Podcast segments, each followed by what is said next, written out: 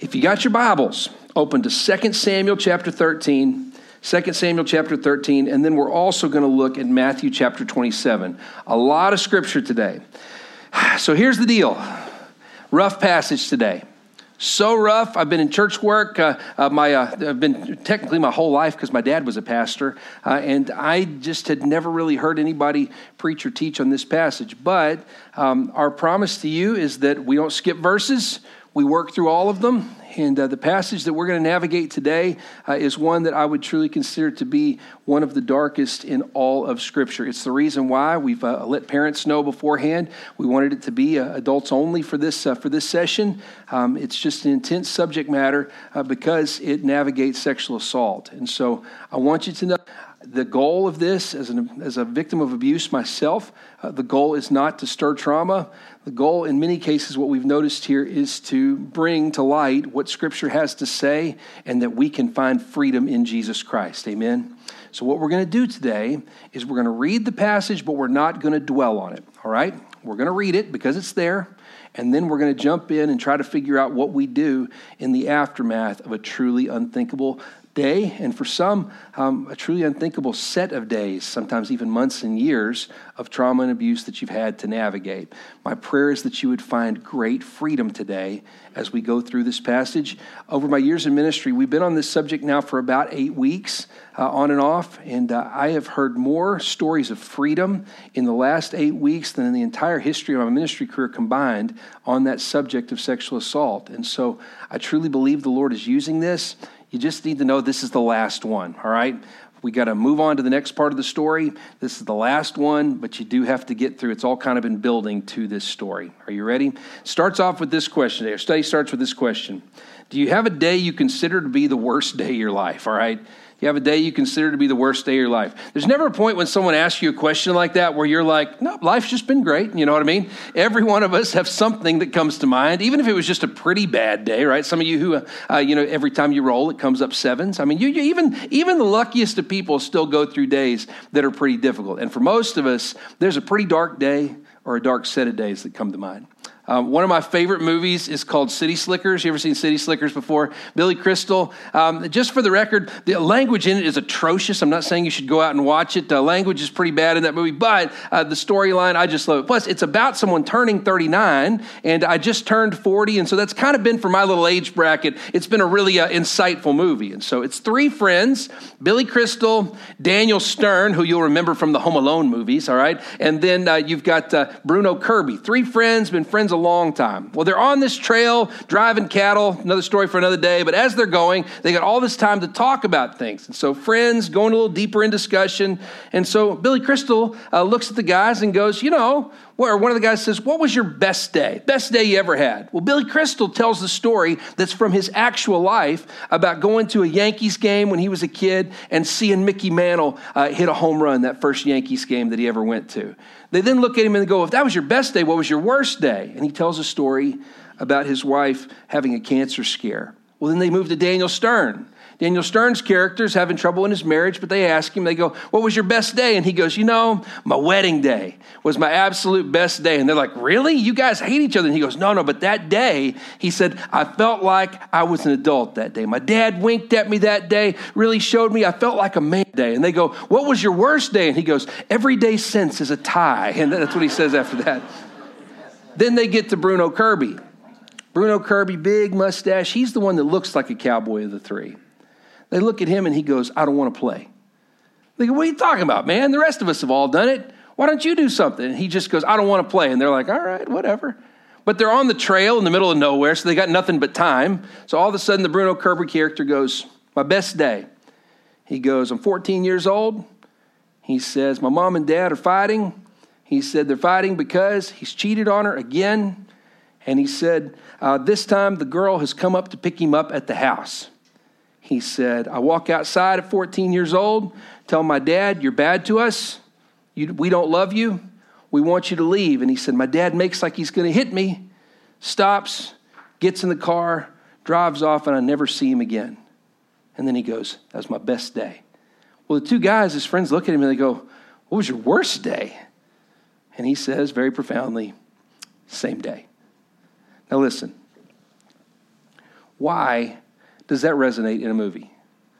It resonates because there are some of us in this room who've had these moments of trauma that deeply shape who we are. And it's tough because it's hard to think of life and who we've become without those moments that at our core we really wish never had to happen at all. There's a difference between things that shape you and the thing that defines you. Do you hear me? I'm teaching you power if you're listening. There are plenty of things in trauma that can shape us, but our relationship with Jesus Christ is what the Lord seeks to define us. It does not have to be a tragedy forever. It also is not cool to pretend like those things didn't happen at all. That's not cool. But to let that trauma moment become our defining characteristic, that is not God's will for our life. Amen? It happened, it shaped us, but it does not have to define us. Two types of sin. Sin we do and sin done to us, okay? They have all sin falls short of God's glory, but these two different types of sin have different baggage that they bring with them. The sin we do is pretty easy to wrap our head around. You tell a lie, there are repercussions for that lie, right? You take something, there's repercussions for that thing that you took. You harm someone else. There's repercussions, and it's easy to wrap our heads around that sin. The problem with sin done to us is it comes with baggage with our view of Almighty God, because we wonder we didn't do anything wrong. We've inherited this awful thing that will end up being something that shapes our lives moving forward. Sin done to us is abuse, it's abandonment, it's a family name or a bad reputation that you inherit. Sometimes it's the ills of society. Sometimes, for those of you in the military, it's a mission that you were told to go on, and there was baggage attached to the mission. If you're taking notes, a little quote here for you. All sin shackles us, but sin done to us brings with it an intense distortion of our view of God. We say that again. All sin shackles us, but sin done to us brings with it an intense distortion of our view of God. Because in the midst of inheriting sin that we did not choose, we look to God many times, myself included, and go, God, why is this happening to me? God, why did you allow this mess to take place? Why do I have to bear this when I didn't want it in any way, shape, or form? That, I guarantee you, is how Tamar felt in 2 Samuel chapter 13, verses 10 through 19. Now, just so you know, sometimes this passage can be read where Tamar is a footnote in Amnon's story, or like we're doing, a footnote in Absalom's story. The reason that I preached Amnon last week, verses 1 through 9 by himself, is because this is Tamar's story. Verses 10 through 19 are the story of this woman and the story of the victim. The victim's story is not a footnote in the abuser's story. The victim's story stands on its own. And so here's what we're going to do. We're going to read it. We're not going to dwell on it, okay? But it is important that we read this today. You ready? 2 Samuel chapter 13, starting in verse 10. Remember our story from last week? Amnon, prince in David's house, has the right to the throne at this point, at least one of the ones who would have a right to the throne. He falls in love with his half-sister, Tamar. It was not okay in any circumstance for them to be together. And he wants what he can't have so badly. It says in verse 2, he's frustrated to the point of illness on account of his sister. Well, with his friend Jonadab, he comes up with a plan to isolate Tamar and then to try to figure out a way so that he can be with her. But the problem is there is no consent there. Look with me, if you will, at 2 Samuel chapter 13, starting in verse 10. It says, Then Amnon said to Tamar, Bring the food here to my bedroom so that I may eat from your hand. And Tamar took the bread she had prepared and brought it to her brother Amnon in his bedroom. But when she took it to him, he grabbed her and said, Come to bed with me, my sister. Underline my sister there. Again, he knows that what he's doing is wrong, and he almost seems to glory in it in this moment. The next verses are verses I don't feel like I fully understood until my last time of study.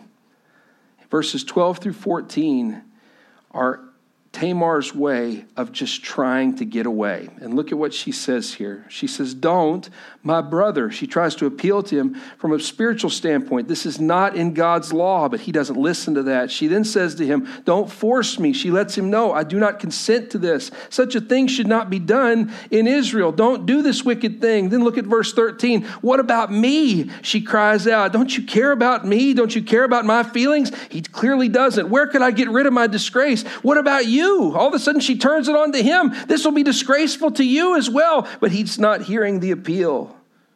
And then she said, "You would be like one of the wicked fools in Israel. Please speak to the king." Underline, "please speak to the king. He will not keep me from being married to you." Underline, "he will not keep me from being married to you." I read a commentator that wrote 400 years ago, and it's the first time I feel like I really understood that verse. I think I thought when I read it, that Tamar was saying that she liked him too. But we find out from the other verses, she's not saying, "Talk to the king and I can marry you." David is a godly man, and one of the commentators from 400 years ago says, she just wants to get out of the room. If she can just get to David, David will provide protection for her. If she can just get away, there's no way that David would allow him to do this to her. And so, she doesn't hear, he doesn't hear any of the mess. And then that's where we get the next verse. It says, "But he refused to listen to her. And since he was stronger than she, he raped her." It says, "Then Amnon hated her with an intense hatred. In fact, he hated her more than he had ever loved her. Amnon said, 'Get up and get out.' 'No,' she said, 'sending me away would be a greater wrong than what you've already done to me.' But he refused to listen to her. And he called his personal assistant, his personal servant, and said, 'Get this woman out of here.'" Underline "this woman." At this point, he's just treating her like she's nothing. "Get her out of here and bolt the door after her." So his servant put her out, bolted the door after her, and she was wearing a richly ornamented robe, for this was the kind of garment the virgin daughters of the king wore. And Tamar put ashes on her head, tore the ornamented robe she was wearing, and she put her hand on her head and went away weeping aloud as she went. Now stop here. This is not Amnon's story. This is Tamar's story. Can we stop for just a minute and weep for what happened to this woman thousands of years ago? This is awful. And I truly believe the reason the Lord has allowed this to be in Scripture is so we won't gloss over it in our churches, just like us today. And we will acknowledge that this junk does happen in a broken world. And there is in our midst that the Lord seeks to make us whole. He seeks to heal us in the midst of our tragedy, that we might find a way to trade tragedy for victory. Anyway, from this point, what we're going to do is we're going to address the question, how do we find freedom from the weight of sin done to us? What happened to Tamar is a story that many can resonate with. How do we find freedom from the weight of sin? This is a one-point sermon. We must go to Jesus.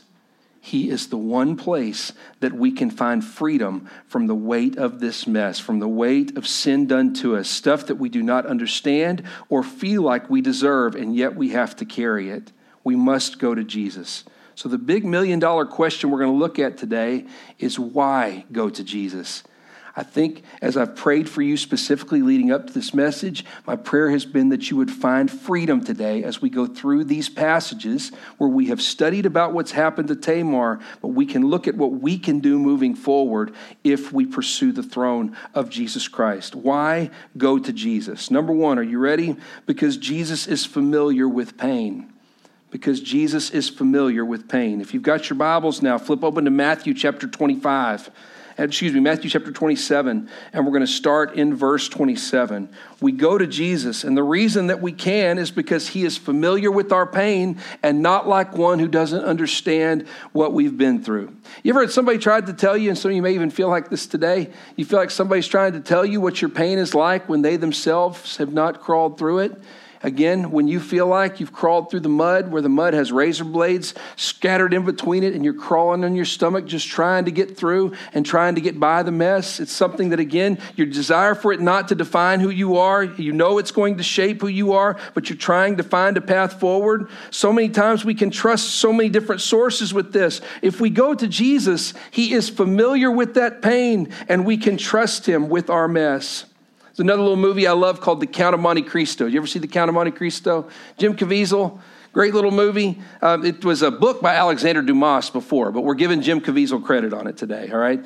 Count of Monte Cristo, a guy who is imprisoned for a crime he did not commit. And do you remember, he's not just in a prison, but he's in an isolated prison where he can't even have visitors. And so the only visitors he has are the ones who come in to persecute him and whip him once a year to remind him that there is no hope. But God's given him a special gift. He's got on the wall where a prisoner previous to him has carved into the rock, "God will give me justice." Carved into the wall, his mantra, his motto for every single day, "God will give me justice." But as the years pass, all of a sudden he sinks deeper and deeper into despair. That "God will give me justice" seems like a distant memory. And so he starts off by carving it over and over again, day after day. But before you know it, he comes to a point where he sets the chisel down and he just goes into the corner. This is not something that has shaped him. It is what defines his life. This sin that he did not commit that he is paying the price for. All of a sudden, one day, God sends a messenger, one that they call the priest. You know him as Dumbledore from the Harry Potter movies, all right? All of a sudden, a head of white hair pops up in the middle of the stone one day. And all of a sudden, as he pops up, an old man begins to climb out. And when the old man climbs out, do you remember Jim Caviezel's first response? He all of a sudden is terrified because this moment of change has taken place, but all he's known is trauma and difficulty to this point. So he shrinks up against the wall, doesn't know what to do. And because the man has been in the trauma longer than him and has been trying to figure out a way to move forward in the mess, not let this define him, even though it very much shapes his life for this moment, he pops his head out and he goes, "Forgive me. I was assuming that I was digging towards the outer wall." And you watch this man who's been imprisoned for 11 years begin to smile and laugh. And Jim Caviezel then at that point, because the trauma is defining his life, he looks at the old man and here's what he says. He says 72,519 stones. And with tears in his eyes, talking about the trauma with this person who understands, he looks and says, 72,519 stones. I've counted them many times. He's letting him know, I feel so alone. And do you remember what the old man, the priest, says to him? He goes, but have you named them yet? All of a sudden, Jim Caviezel starts to cry. The tears that were welling up in his eyes begin to flow. He's found someone familiar with his pain. The old man puts his hand on his head and says, "Once I was as you are, but it will pass." Someone not familiar with trauma, when they say that to you, it's hateful, it's hurtful. But someone who's been through it, when they put their hand on your head and say, "I once was where you are, but it will pass." That's what Jesus does for us. It does not belittle what's taken place. It is a life-shaping event, but it does not have to define our future and what God is doing. We cannot let it. Jesus is familiar with our pain. Flip open to Matthew chapter 27, and I want to read you a story real quick. Matthew 27, for me personally, is the part of the story of Jesus, verses 27 through 31, that set of verses is particularly awful because at this point, Jesus has just been sentenced to be crucified, but for Pilate, he doesn't want to kill an innocent man. And so Matthew 27 is where they take him out of the public view into what they call the Praetorium. It was basically like a little mezzanine area inside the governor's mansion, but it was a place where there would basically be no security cameras. And the men have been tasked to beat a recantment out of Jesus. This is the moment where truly, when you read through the Passion story, this is the devil's moment to shine. Jesus is out of public view, and the thought is we can beat him into submission, and maybe, just maybe, with the threat of crucifixion on the other side and the humiliation of the praetorium, maybe we can get this innocent man to recant, and then Pilate doesn't have to kill him, and then the Jews can move on saying that he was a heretic. It all comes together in the moment of intense trauma and abuse. Look what happens in verse 27. It says, then the governor's soldiers took Jesus into the praetorium, and they gathered the whole company of soldiers around him, and they stripped him and put a scarlet robe on him. You've got to picture Jesus out of sight, no security cameras, nobody looking, and he's surrounded by men, stripped down naked after he's already been whipped and beaten with the prospect of crucifixion on the other side. The sentence has been handed down. They stripped him. They put a scarlet robe on him, and then they twisted together a crown of thorns and set it on his head. They put a staff in his right hand and knelt in front of him, and they mocked him. Hail, King of the Jews, they said, and they spit on him, and they took the staff, and they struck him in the head. Again and again, they would have nailed those thorns into his head like a hammer onto nails. And then after they mocked him, they took off the robe, put him in his own clothes, and they led him away to crucify him. It's the way that abuse comes together, isn't it? They try to pretend like nothing ever happened.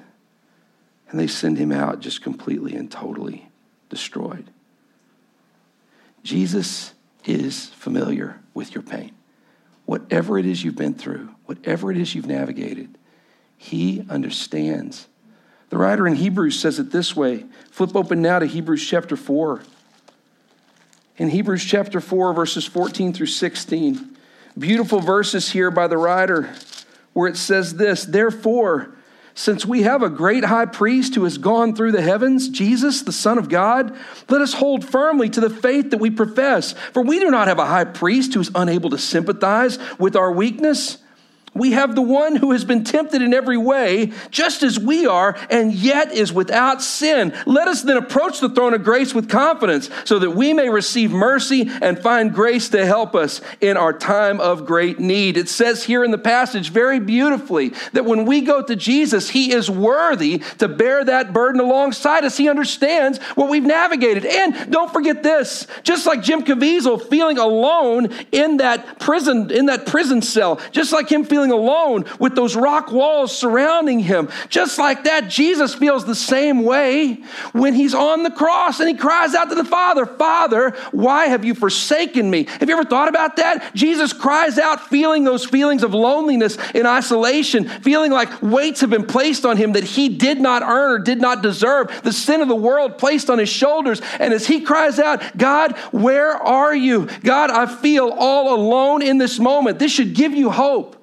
If Jesus is sinless and he cries out, God, where are you? It wasn't sinful. Isn't that interesting? To cry out to God and say, Lord, show yourself to me. Lord, where are you in the midst of my difficulty? That in itself is not sinful. If it was, Jesus couldn't have done it. It begs the statement. Jesus is fully aware of the crippling weight of sin that he did not commit. Jesus is fully aware of the crippling weight of sin that he did not commit. He's familiar with pain, and it's the reason we can go to him. He understands. It begs the question, have you bought the devil's lie that no one understands what you've been through? Have you bought the devil's lie that no one understands what you've been through? He wants you crouching and alone in that prison cell, feeling like there is no hope. But if we go to Jesus, there is hope. But that's not the only thing. Why go to Jesus? Number one, he's familiar with pain. But number two, Jesus is moved by your struggle. Jesus is moved by your struggle. Can I tell you why that's important? Because sometimes knowing that God is sovereign, knowing that God is all powerful, when we have those thoughts of God, why did you allow this to happen? All of a sudden, if you grew up in church, it's a natural connection for you to go, well, God must have had more important things going on, and that's why he was taking care of those things, and my life doesn't matter, my struggle doesn't matter. But Scripture speaks to the exact opposite. God is not distant. God is not indifferent to what you've navigated. It's why the cornerstone verse of our faith is John 3:16. God so loved the world that he would send his only son so that we could have hope and forgiveness. Crazy little story. Some of us have this view of God. Worked in a church job once. Won't say when or where, all right? But worked in a church job. And have you ever had a boss you ever had a boss or a coworker that you were kind of subject to that valued the protocols more than the people? You ever had that happen before? It can be tough. In fact, we kind of live in that city, right? Where a lot of the protocols and red tape outweigh the personal aspect of it. Well, one particular time, we had just come up, our church had come up with a new protocol. The goal was to save money on waste for air conditioning and heating.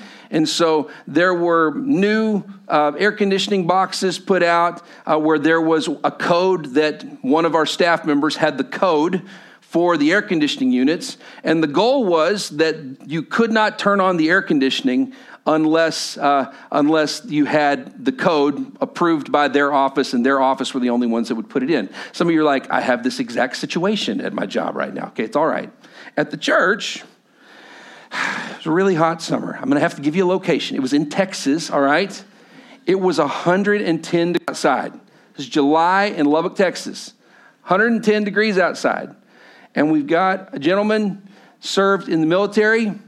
He's on his second marriage. The way the story came together, just very difficult situation. The military kind of cost him his first marriage. Longer story for another day. We've got the second marriage that's taken place. It's a big deal. We love this guy. And I had filled out the paperwork to get the air conditioning turned on to do their marriage ceremony on that Saturday. But the office lost the paperwork. And so, because of that, it was 97 degrees in the sanctuary for the day of their wedding. I start calling the supervisor, and I'm like, bro, where are you? And he said, not while I'm at my child's soccer game. Hung up, and I'm like, it's 97 degrees, it was so hot. We end up doing the ceremony in the 97 degree heat of the sanctuary. It was awful. It was humiliating. It was just an absolutely terrible scenario. Well, after it's over, I go, dude, where were you? Why not just give me the code? And he said, it's not the protocol. One man, one code was the response. Now, here's the deal. Another story for another day on how that all plays out, all right? The view that we have of God when we go through a time of difficulty. The entire time I'm sitting there in that 97 degree wedding that the guy did not deserve. I'm sitting there going, why will he not answer? Why will he not show up? Why do we have the boxes on the air conditioning units in the first place? To save $12, we ruin this guy's wedding, right? And you sit there in your own life sometimes and you go, Lord, I get for the greater good, but I'm carrying this baggage for the rest of my life over $12, right? Of greater good for the organization. You need to know that the way that we treat one another is not the way God feels about us. Amen? God is not distant. God is not at a point where he sits on the backside and goes, you know what? I'm indifferent to your struggle because of the greater good that I'm trying to build towards. God is sovereign, and yet your struggle matters to God, and I want to prove it to you today. Flip now open to John chapter 11, and we're going to look at verse 33. John chapter 11, verse 33. This is the story of Jesus when he raises Lazarus from the dead. And you got to remember this. The crowd that Jesus is speaking to, they've seen him heal the sick. They've heard stories of him raising the dead. They've seen him feed the 5,000. But for them, it was a no-brainer that Jesus could heal sickness and disease if he was around. And so Jesus is delayed in coming to them. And some of his closest followers, Mary, Martha, and Lazarus ends up getting sick and he ends up passing away. Jesus shows up at this funeral knowing the miracle that's coming, knowing that he's going to raise Lazarus from the dead, knowing that it's going to be glorious and beautiful. Watch the response of the Son of God in verse 33. It says, when Jesus saw her weeping, underline saw her weeping. The her here is Mary Magdalene, truly one of the disciples in her own right, someone that Jesus loved dearly, that he cared for dearly. When Jesus saw her weeping, knowing he would raise Lazarus from the dead, look at this, and the Jews who had come along with her also weeping, weeping. He was deeply moved in spirit and troubled. Some of you need to circle, highlight, and underline that little verse. Jesus is not indifferent. Jesus doesn't say, buck up, it was the greater good. Seeing their struggle and knowing the good that would come from it, he still is grieved and troubled. Look at what it says. Where have you laid him, he asked. Come and see, Lord, they replied. Verse 35, shortest verse in the Bible. Jesus wept. It says, then the Jews said, see how he loved him? But some of them said, could not he who opened the eyes of the blind man have kept this man from dying? Jesus is familiar with pain, and Jesus cares about your struggle. He knows the miracle is coming, and yet it still grieves him for the pain that the others around him are enduring. If you don't take anything else from today, write this down. You ready? Even though he knows a miracle is coming, Jesus still weeps for his friends. Let me say that again. Even though he knows the miracle is coming, Jesus still weeps for his friends.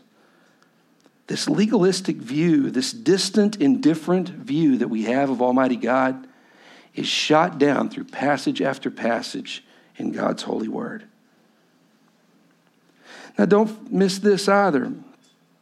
Jesus weeps, and one group says, look at how much he loved him. But there's a whole other portion of the world that goes, well, he could have healed him if he wanted to. You realize for you as a believer in Jesus Christ, you're going to hear both viewpoints. There's a fork in that road. You're going to hear some people telling you, well, this is just proof. Your struggle is proof that God doesn't care about you. And you will have another group that come alongside you, navigating trauma, fighting through the mess, and saying, I cling to God in all things, and I can feel him carrying me through the difficulty. It begs the question, do you know that your struggle matters to God? Do you know that your struggle matters to God? You are not a cog in the machine. You are not a check in the process. Your struggle, your difficulty brings our Lord and Savior to tears. What a beautiful thing to remember today. And now we get to the most important. We must go to Jesus. Why go to Jesus? Because number 3, there is healing if you can get to Jesus. Let me say that again. Because there is healing if you can get to Jesus. He's familiar with our pain. He's moved by our struggle. And there is healing if you can get to Jesus. You ready for this? Last passage, Mark chapter 5. Flip open to Mark chapter 5, and let's start in verse 21. As you're flipping that direction, Mark chapter 5, verse 21. I don't know that you can get a better story in Scripture than this one. There's a whole lot of stuff going on in this passage. In Mark chapter 5, starting in verse 21, let's read the first set of verses. It says, when Jesus had again crossed over by boat to the other side of the lake, a large crowd gathered around him while he was by the lake. It says, then one of the synagogue rulers, underline one of the synagogue rulers named Jairus came there. Seeing Jesus, he fell at his feet, pleaded earnestly with him, my little daughter, underline my little daughter is dying. Please come put your hands on her so that she will be healed and live. So Jesus went with him, and a large crowd followed and pressed in around him. Here's the picture that we have in the passage. Man, this synagogue ruler, Jairus, somebody who was devout in the Jewish faith, but all of a sudden is so desperate, he's come to the point that he will go after Jesus because something precious in his life, his little daughter, needs healing. He comes in, falls at Jesus' feet, but the entire crowd is around. You got to see in this moment, the disciples are there going, whoa, if Jairus has an experience with Jesus, if Jairus has this moment, it'll spread revival through the entire village, maybe even through the entire region, maybe even all the way up to the Sanhedrin or to the school of the Pharisees. This is a powerful moment that God has engineered, and everybody's pressing it around them. Everybody's coming towards this amazing, grand, godly plan. But verse 25, and there was a woman there who had been subject to bleeding for 12 years. Don't miss this. The heaviness and the power of the moment. This viewpoint that God is up to something big in our days. And yet there was still this woman. She's symbolic of each and every one of us. In the midst of God's grand plans, in the midst of everything that he's doing in this world, here's this woman going through her own struggle, 12 years of suffering. Verse 26, she'd suffered a great deal under the care of many doctors and had spent all she had. Yet instead of getting better, she just grew worse. When she heard about Jesus, she came up behind him in the crowd and touched his cloak, because she thought, if I can just touch his clothes, I will be healed. And immediately her bleeding stopped. She felt in her body that she was freed from her suffering. Underline and highlight, she was freed from her suffering. She could feel it. At once, Jesus realized the power had gone out from him. And he looked at the crowd and he said, "Who touched my clothes?" You got to know that's a funny question, because they're touching him on every side. Everybody's surrounding him. And all of a sudden he goes, "Who touched my clothes?" But Jesus kept looking around to see who had done it. Then the woman, knowing what had happened to her, came and fell at his feet, trembling with fear. Just like Jim Caviezel in that little story. She's trembling. And she told him the whole truth, underline the whole truth. And he said to her, he says, "Daughter," underline daughter, "your faith has healed you. Go in peace and be freed from your suffering." You remember the grand scheme. He's on his way to Jairus' house to help who? His little daughter. And then all of a sudden we have this woman where she goes, my trauma's a footnote in what God is doing. My trauma's a footnote in what the Lord is trying to do here. If I can just touch him, if I can just touch him. So she touches the edge of his garment, and Jesus stops the whole procession to show that she is important, that her testimony is important. And you see the moment? He then looks at her and says, "We were on our way for a daughter of a synagogue ruler, but you're my daughter. You're my daughter, and your faith has healed you." You see, what trauma seeks to do, sin done to us, is rob us of our faith. The faith is where the power is, believing without seeing that God is who he claimed to be, that he can do what he claims to do. It seeks to rob us of that faith. Abuse, trauma, abandonment. It seeks to rob us of that faith, because that's where the power comes from. If you're taking notes, the sin has robbed us of our faith, and we must reclaim it to be restored. The sin has robbed us of our faith, and we must reclaim it to be restored. She acknowledges her struggle. She goes to Jesus. He heals her. And then she provides her testimony. I grew up, graduated high school in 1999. Every youth group in the country when I was growing up, some of you are youth group kids, all right? You got raised by the youth group, you know? Some of you youth group kids will know what I'm talking about. There was a church called Life Church that came about during that time. And there was a music group called Life House that did a song called Everything. And there was a skit that Life Church put together to that song, Everything. You can go on YouTube and watch it. I'm not going to show it to you because Facebook and YouTube always kick us off if we're doing a live feed and a song comes on like that. And so you just have to bear with me in discussion. Sorry for snotting on you, Keisha, all right? Every youth group in the country did this skit. And the reason we did it was not because it was perfect, but it was just a very powerful illustration. With the song playing in the background, the skit was a woman and Jesus in relationship together. He breathes life into her, and they dance during the song as a picture to show the fellowship. But throughout the course of the song, she gets drawn away from Jesus by the things. The young woman gets drawn away in relationship that causes her to have baggage. And then she gets drawn away by struggles with self-image, trying to wear the right things, trying to make the right amount of money. And then it leads her down this path of destruction. Remember, the enemy comes to steal, to kill, and destroy. It's like a prowling lion, Scripture says. And then finally it culminates with someone dressed up like death. Death hands her a knife that she might mutilate her own body. And then death hands her a gun that she might take her life. That is the goal of the devil for your life. That you might become ineffective, and then you might take yourself out. That is the goal of the enemy every day of your existence. And you watch it on the other side. As she sits there with the gun in her hand, contemplating taking her own life, all of a sudden the song begins to change and the character of Jesus starts to mime the rope, just pulling her closer trying. But in between Jesus and the girl are all these things of this world, all this sin, all this mess, these things that have been done to her.